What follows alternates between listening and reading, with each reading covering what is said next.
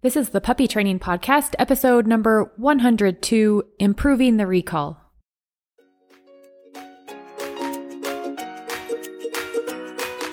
This podcast is designed to help you on your journey of becoming best friends through love and learning as you train your own dog from home. And I'm here to help you every step of the way. This is the Puppy Training Podcast, and I'm your host, Amy Jensen.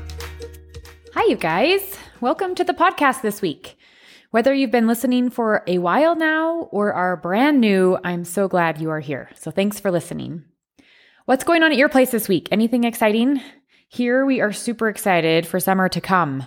Being outside is starting to feel really good, and I'm loving our blossoms, and the leaves are returning. As I look out over our mountains, you can see green now instead of brown. So that's always really exciting. I live in Utah where we have four very distinct seasons, and spring is absolutely gorgeous. So I'm thinking a hike this weekend with Baxter and my family, and maybe some hammocking sounds like a good idea. On that note, I thought it would be good to talk about taking your dog to new places and recall. How do I get my dog to come to me at the park? Or how do I get my dog to walk with me on a trail? Can I take them off leash? Or anywhere new, really? A strong recall can give your dog more opportunities to go places with you and be with you. If I am confident my dog will come when called, then we really do enjoy more activities together. So today I thought let's take a look at how recall is going. Now, when we talk about recall, there are many different levels. I always begin with a new dog working on this inside my home from just a few feet away. I make it super simple for them to succeed. I always set my dogs up for success.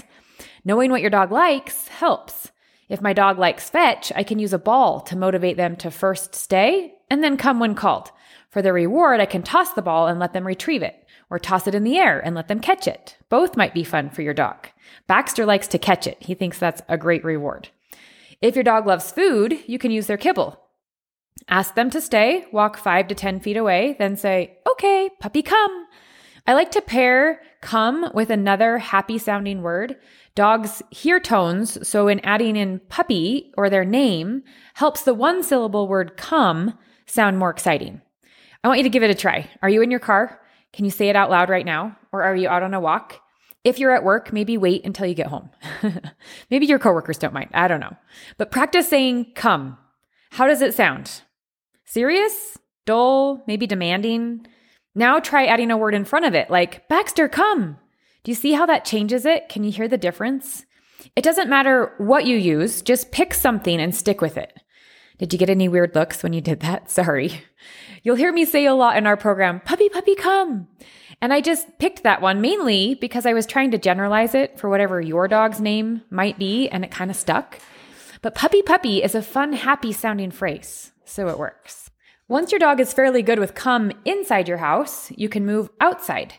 I try to go to a quiet place like a private backyard, especially if your puppy's not yet fully vaccinated. We want to be careful where we take them in public until then. But in your yard, recognize suddenly you are competing with a variety of new distractions birds, wind, leaves, grass, cats, dogs barking, neighbors, etc. So do your best to start when it is quiet. Also, we're often in a rush to go right into training. Instead, when you first go outside, let your dog acclimate to the area. Give them a chance to sniff around become less distracted by everything that's new to them. And then they'll be able to focus on you in a few minutes. And that's a better time to head into a training session. If you are calling your dog to come from 20 feet away inside your home, go back to three to four feet outside.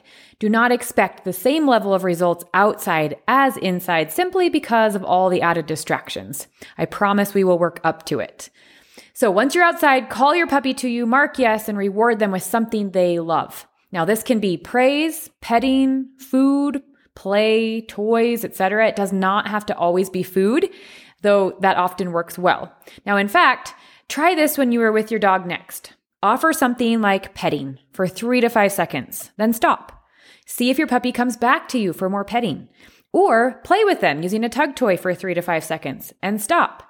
See if they come back for more play. You will start to learn what they really like. Then you can use those things as rewards. This happened today, in fact, when my son came home from school. Baxter saw him. He got all excited to see him.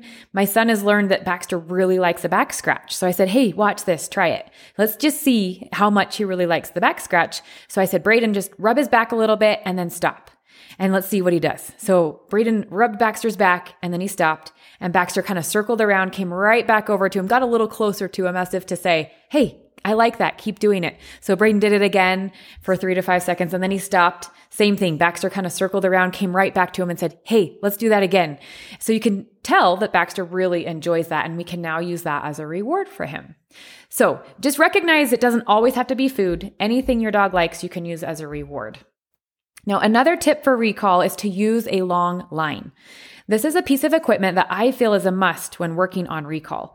It gives you support and a way to prevent your dog from running in the opposite direction when you call them, but also gives the dog a sense of being free and off leash.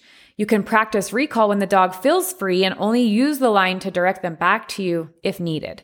It really is a safety net. Now, a 30 foot long line is very useful. There are many different lengths. You can make your own, you can purchase one. I find 30 feet is a good one to start with in a nice open area.